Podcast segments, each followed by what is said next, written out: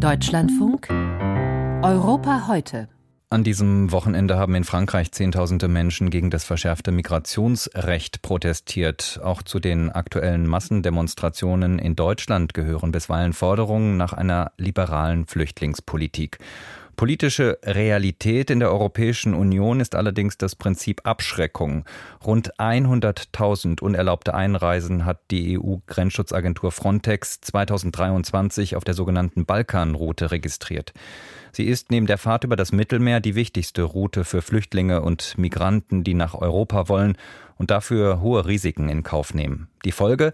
Im serbisch-bosnischen Grenzfluss Drina ertrinken immer wieder Flüchtlinge. Damit diese nicht namenlos bleiben, engagieren sich die Menschen in der Grenzregion. Silke Hane über die anonymen Toten aus der Drina.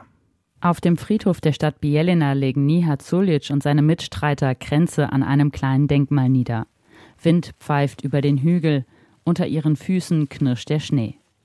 Hier sind Migranten und Geflüchtete begraben, steht auf dem dunklen Stein. Niemals werden wir euch und eure in der Drina zerbrochenen Träume vergessen. 18 schwarze, kniehohe Grabsteine stehen um den Gedenkort, ganz am Rand des Friedhofs. NN steht auf den Gräbern für No Name, kein Name. Bis vor kurzem steckten hier Holzschilder im Boden. Mit Spenden aus Österreich wurden die Gräber saniert. Die anonymen Toten sind alle in der Drina ertrunken. Nihat Suljic hat sich darum gekümmert, dass sie hier ihre letzte Ruhe finden. Das ist ein Teil unserer Kultur. In Bosnien hatten wir einen großen Krieg und wir wissen, wie es ist, Flüchtling zu sein. Wir wissen, was Krieg ist. Wir wissen alles darüber. Und das ist der Grund, warum ich diesen Menschen helfe. In Ostbosnien begann 1992 der Bosnienkrieg. Hier wurden einige der schrecklichsten Kriegsverbrechen begangen. Die Menschen hier wissen, was es heißt, wenn Familienmitglieder verschwinden und nicht wieder auftauchen. Das hat auch Nenad Jovanovic von der örtlichen Bergwacht immer im Hinterkopf, wenn er ausrückt, um wieder einen Toten aus der Drina zu bergen. Eben dieses Unglück, das wir selbst überlebt haben, führt uns zum Schluss, dass das, Gott behüte uns davor, jedem von uns passieren kann. Meine Frau fragt manchmal, wie ich das aushalte. Ich bin einfach froh, wenn ich eine Leiche aus dem Fluss berge, denn ich weiß, dass diese Person würdig begraben wird und ihre Ruhe findet. Mehr als 40 Opfer haben Nenad Jovanovic und seine Kollegen in den letzten vier Jahren allein in diesem Abschnitt der Drina geborgen. Die Leichen landen in der örtlichen Gerichtsmedizin beim Pathologen Vida Ximic. Wenn nicht zufällig ein Dokument in der Kleidung der Toten gefunden wird, ist eine Identifizierung oft schwierig, so der Mediziner. Diese Leichen sind meist schon ernsthaft verwest. Wegen der Eigenheit des Fluss Drina, der zweimal am Tag seinen Wasserpegel ändert, gerät ein Körper oft ans Ufer und dann nimmt ihn der Fluss wieder auf, sodass man nie das genaue oder das ungefähre Datum des Ertrinkens bestimmen kann.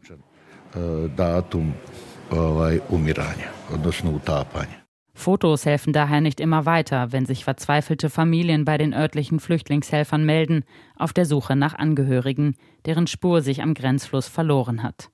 Aktuell sind die Helfer in Bielina mit fünf Familien aus Afghanistan in Kontakt, die nach ihren Kindern suchen. Auch Haider Nazaris Bruder war drei Monate lang verschwunden, bevor sein Leichnam schließlich in der Save gefunden wurde, der Fluss, in den die Drina mündet.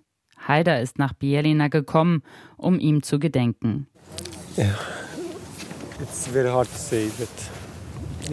Es ist sehr hart. Mein Bruder wollte einfach ein gutes Leben, ein besseres, sicheres Leben. Das geht nicht mehr. Er hat sein Leben im Fluss gelassen. Er ist durch seine Träume gestorben.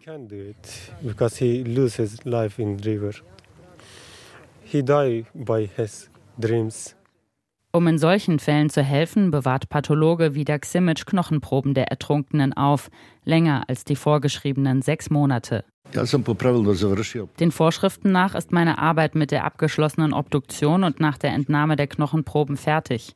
Aber ich fühle mich nicht gut, denn ich weiß nicht, wer diese Personen sind, wie sie heißen, wann sie geboren sind. Weder Ximic und Nihat hoffen, bald Organisationen zu finden, die den Abgleich des Erbguts der Toten aus der Drina mit der DNA der suchenden Familien finanzieren. Dann, so hoffen sie, können wenigstens ein paar der No-Names auf den Grabsteinen in Bielina durch richtige Namen ersetzt werden.